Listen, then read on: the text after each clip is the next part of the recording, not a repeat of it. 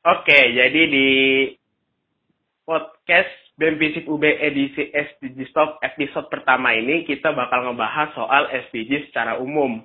Mulai dari definisi, ah enggak, bukan definisi, sorry. Mulai dari latar belakangnya SDGs kenapa bisa ada hingga kita sebagai mahasiswa bisa apa sih untuk mensukseskan program SDGs ini. Dan uh, pada hari ini gue juga udah tersambung dengan seorang narasumber yang menurut gue jago banget ya kalau ngomongin SDGs. biasa aja biasa. Halo nih, kabar apa kabar? Oh iya, halo Bang Tubagus. Uh, ini narasumber kita buat malam ini. Selamat malam Bang Tubagus. Oke, malam nih. Oke, uh, ah, nih bang, uh, sebelum masuk ke uh. pembicaraan, coba dong, lu kenalin diri lu ke ini btw.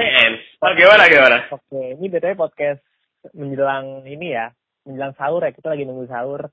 Ah ya, Pak. Um, banget nih diskusi malam-malam gini, diskusi Bener. yang agak-agak agak-agak berat ya. Gak berat, gak berat tapi penting ini, penting banget. Iya Oke, gue kenalin diri gue dulu ya. Oke, silakan, silakan, silakan. Kenalin, nama gue TB, gue dari FISIP jurusan HI angkatan 2016, tapi alhamdulillah kemarin baru aja selesai lulus, gue udah yudisium. Mungkin sekarang gue lagi nunggu wisuda aja sih nih, ya mudah-mudahan aja doain bisa segera wisuda ya, karena uh, lagi covid gini kan, jadi banyak banget hambatan lah buat um, wisuda gitu. Amin, amin. Semoga bisa bang. Semoga lu bisa. amin. bisa sudah secara seremonial kayak uh, pendahulu-pendahulu kita yang lain. ya. Oke. Okay. Uh, Oke okay, bang. Uh, langsung aja nih ya kita masuk ke tema pembicaraan malam ini nih. Oke. Okay. Oke. Okay. Uh, jadi gini bang. Uh, SDGs itu kan adalah pengganti dari Millennium Development Goals ya atau MDGs. Ya nggak sih? Kalau nggak salah gitu ya? Ya betul. Nah, uh, eh, MDGs dirancang tahun 2000, terus uh, diganti sama SDGs tahun 2015. Dan target dari SDGs ini kan adalah tahun 2030 ya, Bang? Betul, 15 nah, tahun. 15 tahun. Nah, menurut lu nih, Bang, kenapa uh, SDGs harus menggantikan MDGs? Apakah MDGs sudah nggak lagi relevan isunya, poin-poin yang ada di dalamnya? Okay. Atau nggak terlaksana, jadi ya udah ganti okay. aja gitu? Oke, ini menarik banget nih. Um, kalau kita ngomongin MDGs ke SDGs itu kan ada transisi ya. Iya benar. Antara 15 tahun um, sebelumnya, yakni dimulai pada 2000 sampai 2015 hingga 2015 sampai 2030. Hmm. Yang mana fase dari permasalahan di kedua fase dan SDGs itu berbeda. Kalau kita ngeliat di MDGs kan lebih jelas gitu, lebih sedikit dari oh, yang ingin diselesaikan. Dan target indikatornya pun juga lebih sedikit daripada SDGs. Kalau kita lihat target indikator keseluruhan MDGs itu cuma sekitar 67 indikator. Sedangkan kalau kita ngomongin SDGs, itu ada sekitar 169 kalau nggak salah, 169 indikator. Dan itu begitu banyak banget isu-isu yang sifatnya uh, non-tradisional atau sangat-sangat, apa ya, sangat-sangat ini banget lah. Relevan gitu mungkin ya. banget sama isu-isu sekarang gitu loh. Gitu. Oh, itu sih paling okay, benar sih, bro. Berarti emang, nah kira-kira SDGs kan uh, targetnya bakal selesai di tahun 2030 ya. Menurut lo ya. 2030 apakah SDGs akan tetap dilaksanakan atau akan maju ke fase yang lain misalkan SDGs diganti apa gitu. Nah, ini menurut ya, aja kalau nih. namanya program pasti kan ada ada um, apa namanya perancangan, kemudian juga ada pelaksanaan dan juga ada evaluasi ya. Pasti selama berjalannya program dan indikator capaian tersebut itu ada banyak evaluasi yang harapannya juga bisa adaptif dan bisa menyesuaikan kondisi pada saat itu nanti 2030 oh. ke depan sampai 2045 misal. Yeah, pasti yeah. bakal menyesuaikan lagi. Cuman yang pengen gua lihat di sini di 2015 hingga 2030 itu banyak banget isu yang sangat relevan dan adaptasi dari kondisi yang ada saat ini. Coba kalau sendiri lo lihat di isu-isu SDGs itu sangat-sangat relevan sampai-sampai bukan hanya isu-isu yang hanya kontemporer uh, milenial dari tahun 2015 doang kayak isu kemiskinan, isu isu apa namanya kesenjangan itu kan memang isu-isu yang yang kita tahu dari dulu sampai sekarang masih relevan kan. Cuma ada ya, isu-isu baru nih, ya kan kayak gender equality, ada renewable energy, ah, ya kan, ya, terus juga benar, benar. ada um, akses air bersih dan sanitasi itu kan maksudnya banyak isu-isu baru yang sangat relevan gitu loh. Ya kan? Yang uh, sehingga ini juga mendukung dari tiga pilar dari SDGs nah tiga pilar itu apa sih? SDG, SDGs ini sendiri itu punya tiga pilar ya mana ada mengatasi isu kemiskinan isu kesenjangan dan juga isu lingkungan. Hmm. dan tiga ini sangat-sangat relevan ketika kita berbicara tentang sustainability atau keberlanjutan. Jadi tiga tiga pilar ini tuh merupakan indikator utama lah yang mana menjadi blueprint setiap negara berkembang dan setiap um, apa ya, society untuk bisa support ketiga ini gitu. Oh, gitu sih. Berarti ada ada tiga pilar itu intinya ada tiga pilar ya uh, untuk. Ya betul tiga ya. pilar. Terus uh, berarti menurut lu gini bang, uh, SDGs ini kan ada 17 poin ya kalau nggak salah ya. Uh, ada 17. 17. 17. Nah, berarti bagi lo poin-poin yang terkandung di dalam SDGs itu sudah merepresentasikan masalah-masalah yang terjadi di dunia ini ya mulai dari kemiskinan, gender betul. equality jadi, sampai jadi, ya. uh -uh.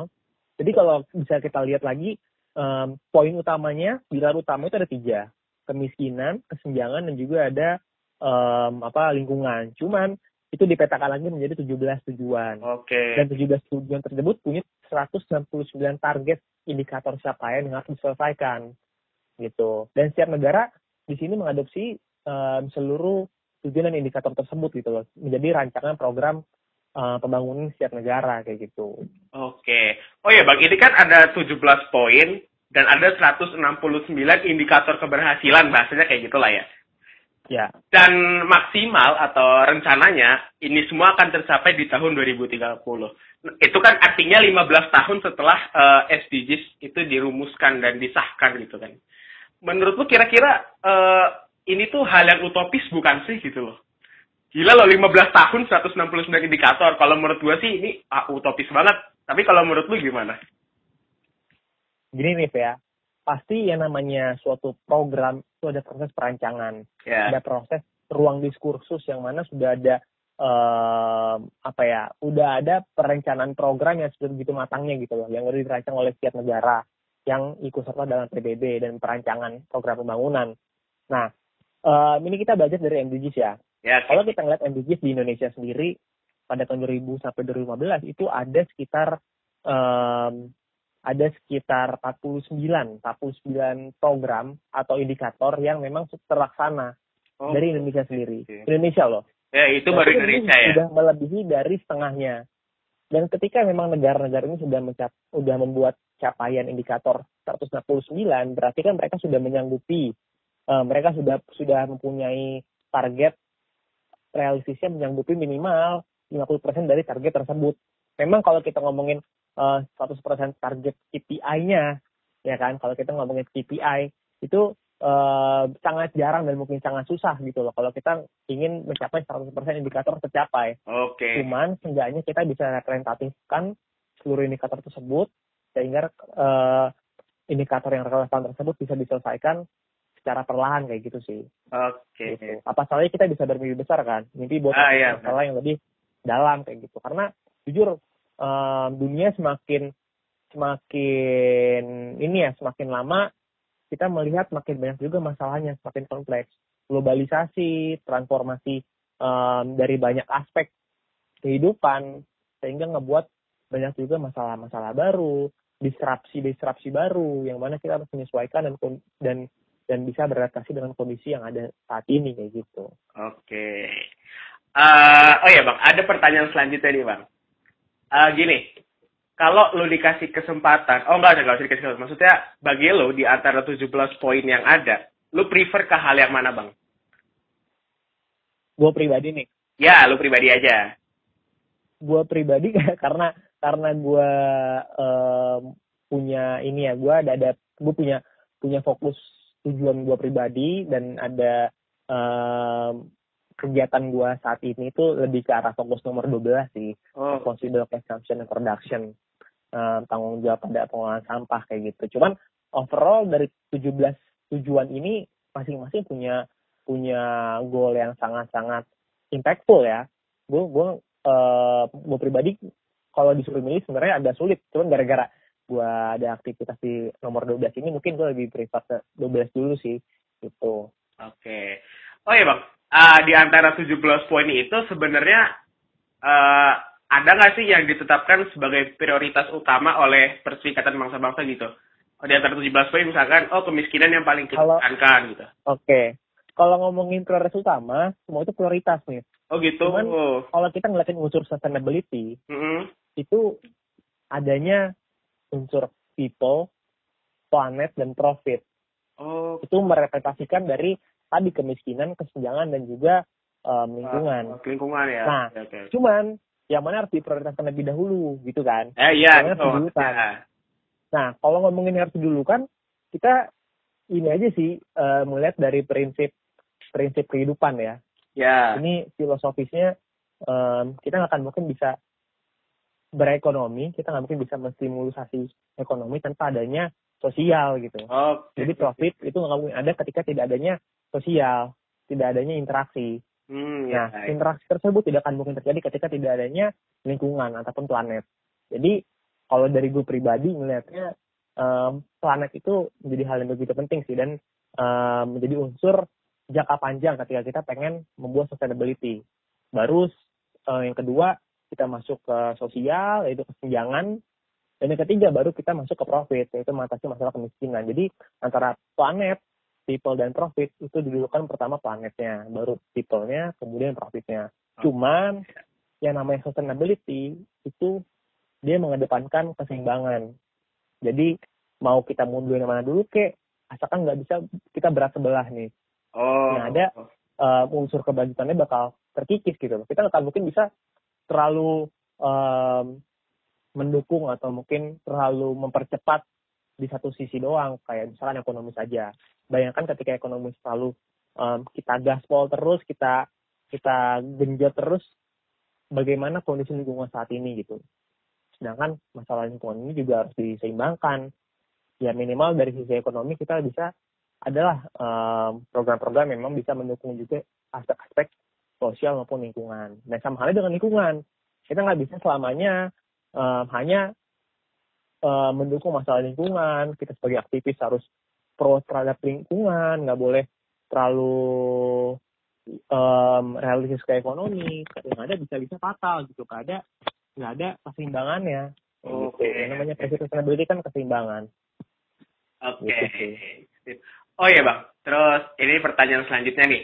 Uh, buat Indonesia menurut lo ya, itu apakah mm -hmm. masyarakat mulai dari uh, sorry ya semua unsur yang ada di Indonesia mulai dari masyarakat hingga uh, pemerintah itu udah apa ya sudah sejauh mana sih melaksanakan SDGs gitu loh? Apakah baru setengah-setengah atau kita berusaha tapi ada aja hal-hal yang nggak diinginkan? Ya, Menurut lu gimana tuh?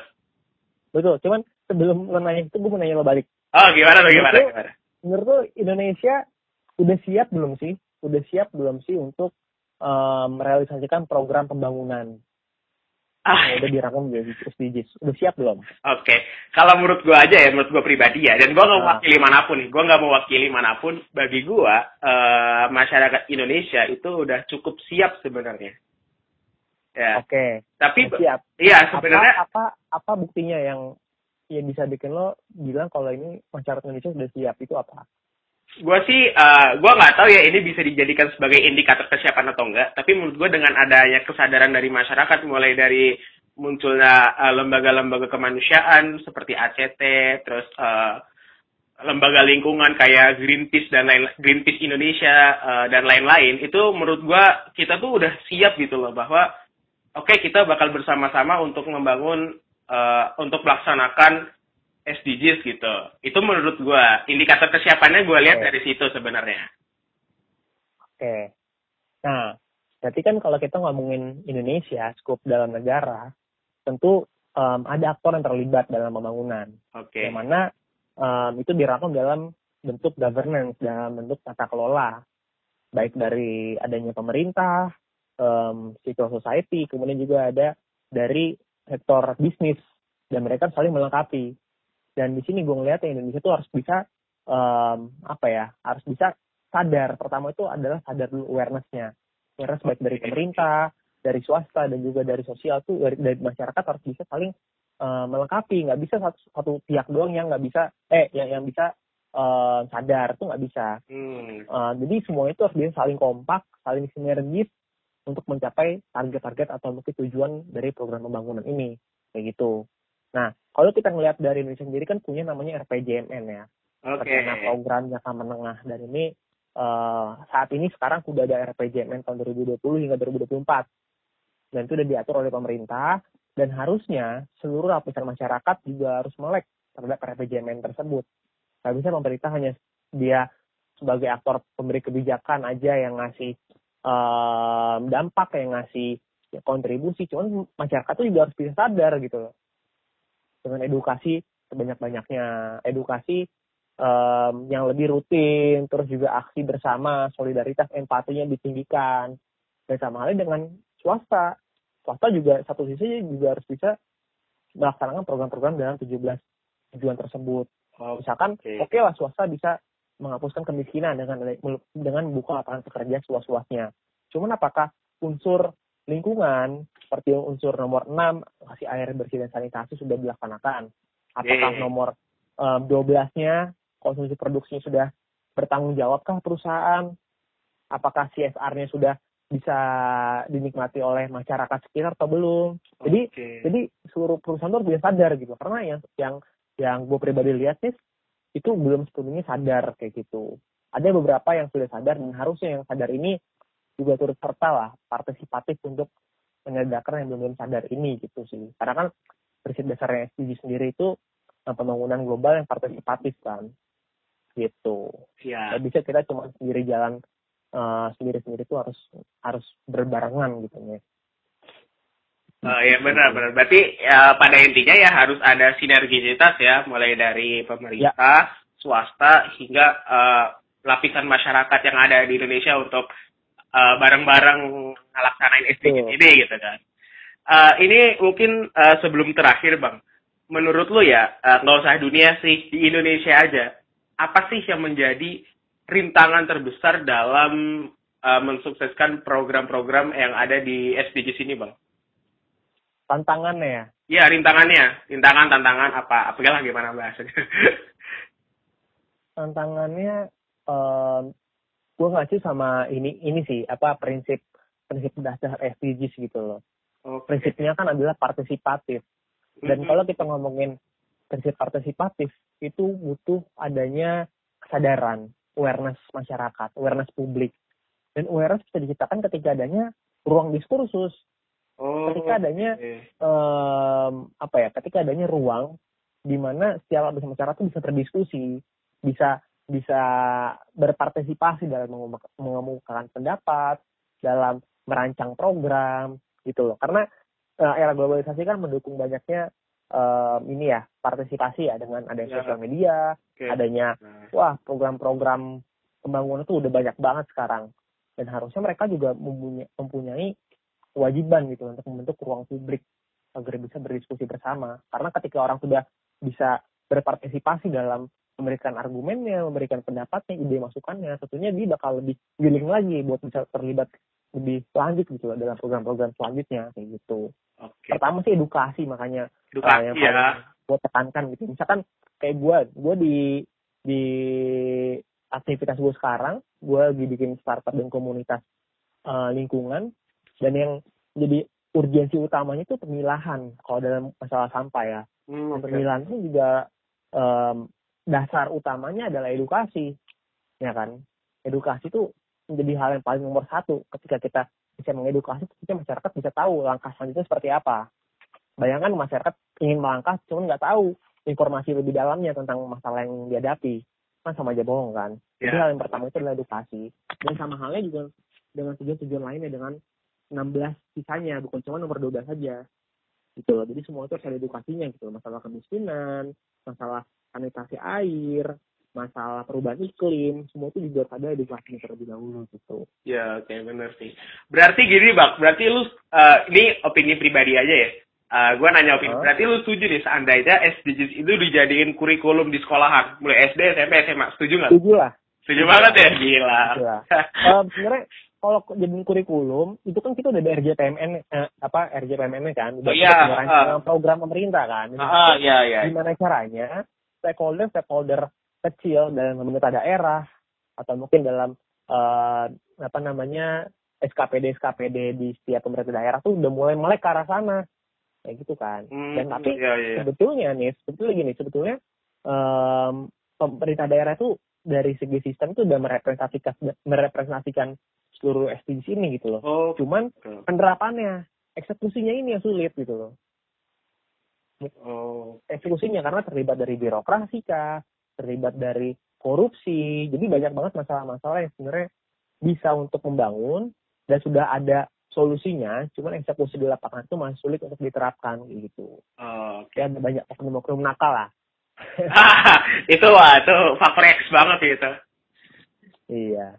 Berarti pada dasarnya ya yang penting itu ada edukasi dan eksekusi lah. Masyarakat tahu terus berusaha untuk betul. mengeksekusi gitu kan. Eh, terus ini pertanyaan terakhir nih bang.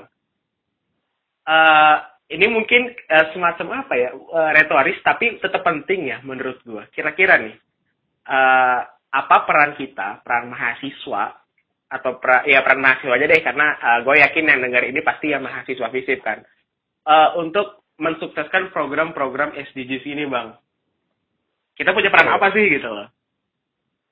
Oke. Gua udah bosan ya dengar orang-orang bilang masih itu agent of change agent of change. Betul agent of change betul banget. Cuman kenapa yang bikin gue bosen? Orang hanya bersuara cuman nol tindakan. Oke.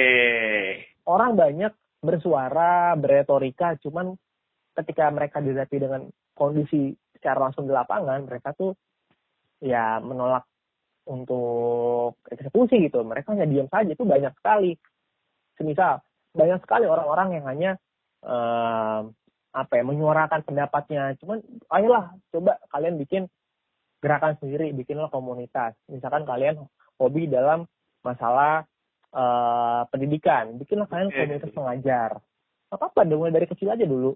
Bikin komunitas bikin gerakan sosial terus sekarang banyak banget kok program-program pendanaan CSR program-program Hmm, hibah dana hibah baik dari Dikti ada namanya PK, apa PHBD terus juga ada program-program dari non Dikti kayak kayak SKPD SKPD lain tuh banyak banget yang ngasih eh, program pendanaan hibah. Ketika kita punya mau kita ngecek kita cari di Google eh, program dana hibah bisa gitu atau mungkin kalian di sini bisa kolaborasi sama BEM sama SM Oh, iya, sama benar. UKM Mereka kan punya perpanjangan tangan ke rektorat atau ke dekanat gitu kan.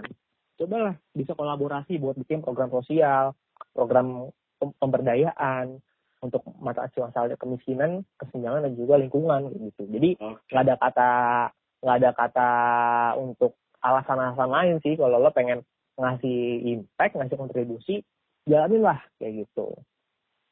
Oh berarti pada intinya ya eh, jangan banyak alasan aja gitu sih sebenarnya ya. Jangan banyak alasan. Kita banyak alasan gitu. Kita kita punya eh, punya tiga peran tiga atau empat gitu. Dan kita harus memaksimalkan peran-peran itu semua gitu kan biar kita juga bisa betul betul. dan program SDGs ini. Betul. Oke, oke bang. Eh, mungkin pembicaraan kita cukup sampai di sini ya bang, karena eh, oke. udah sekitar 20 menitan. Eh gue makasih banyak dulu bang, karena udah mau nge- sharing-sharing masalah eh, eh, SDGs ini. Dan gue berharap semoga lu bisa jadi pembicara selanjutnya di podcast BEM UB edisi SDGs Talk ini bang. Oke, thank you Nif ya. Oke, Ya, itu sih gua terakhir gue mau pesan buat teman-teman semua mahasiswa, mahasiswi, gak usah banyak alasan. Lu kalau emang pengen ngasih kontribusi aktif, impact, turunlah ke lapangan gitu loh. Lihat kondisinya langsung. Lo lihat bagaimana em, elemen-elemen masyarakat tuh bekerja. Jadi apalagi anak fisip ya. ya Lu ya. udah udah nggak zamannya anak fisip itu cuma retorika aja. Mereka harus punya experience gimana caranya mereka di lapangan melihat cara monitoring uh, suatu program, mereka merancang sebuah inisiasi gitu loh. Jadi ya nggak usah banyak alasan lagi buat lu ngasih kontribusi untuk masyarakat kayak gitu. Oke, siap. Oke, terima kasih banyak Bang Bagus atas ilmu yang udah Oke. disebarkan, udah di-share. Dan eh, gua di sini mewakili teman-teman dari Kementerian Inovasi dan Karya BPSIP UB 2020 mengucapkan Selamat menunaikan ibadah puasa untuk teman-teman yang menunaikan. Semoga Allah Subhanahu wa taala menerima segala amal kebaikan kita. Amin. Oke, okay, amin. Uh, amin. Sekian aja dari kita podcast Fisik UB edisi SDG Stock episode 1 ini. Semoga kita bisa bertemu di lain waktu. Bila taufiq wal hidayah, gua Muhammad Tani Pramawan undur diri. Wassalamualaikum warahmatullahi wabarakatuh.